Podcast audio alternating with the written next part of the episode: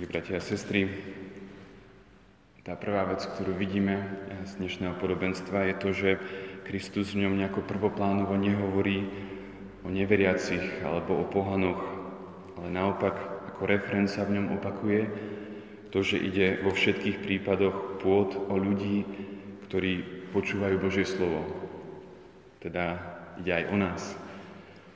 Teda my sme tí poslucháči, ktorí eh, možno niekedy nie sme dosť zakorenení v slove, alebo sme plní starostí, bohatstva, alebo môžu byť rozkoše života, alebo aj diabol, ktorý nám zabránia, aby sme priniesli úrodu.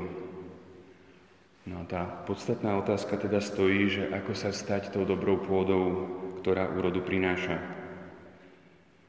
Svetý Tomáš v jednej zo svojej kázni vyratúva 5 základných postojov človeka k Božiemu slovu.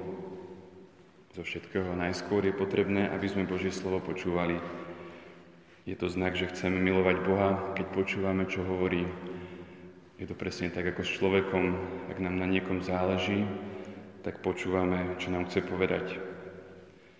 Následne prichádza ten druhý postoj a to je to, že ten človek verí v to, čo Božie slovo hovorí. Týmto spôsobom Božie slovo prebíja v našich srdciach. Tým tretím postojom je to, že človek nepretržite medituje Božie slovo, pretože nestačí len veriť v slovo, ale treba nad ním premýšľať, doslova ho akoby prežúvať vo svojej mysli, tak ako to robievali starí Izraeliti.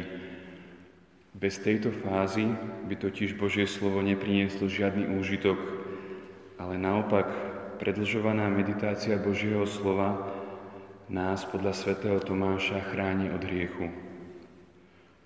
Tým štvrtým krokom je komunikovať slovo svojim blížnym, povzbudzovaním alebo ohlasovaním, teda deliť sa s nimi o ten plameň, ktorý nás spaluje.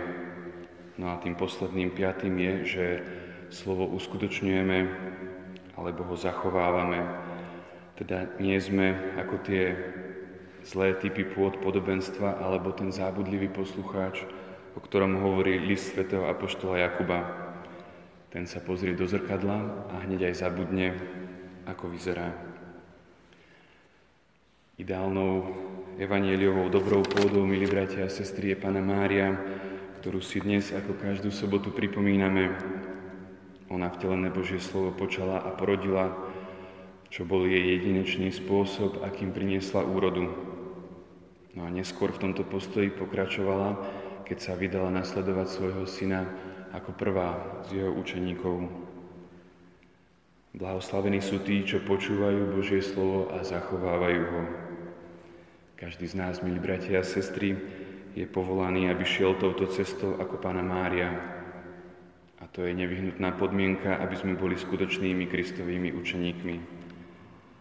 Sveta Božia Matka, oroduj za nás. Amen.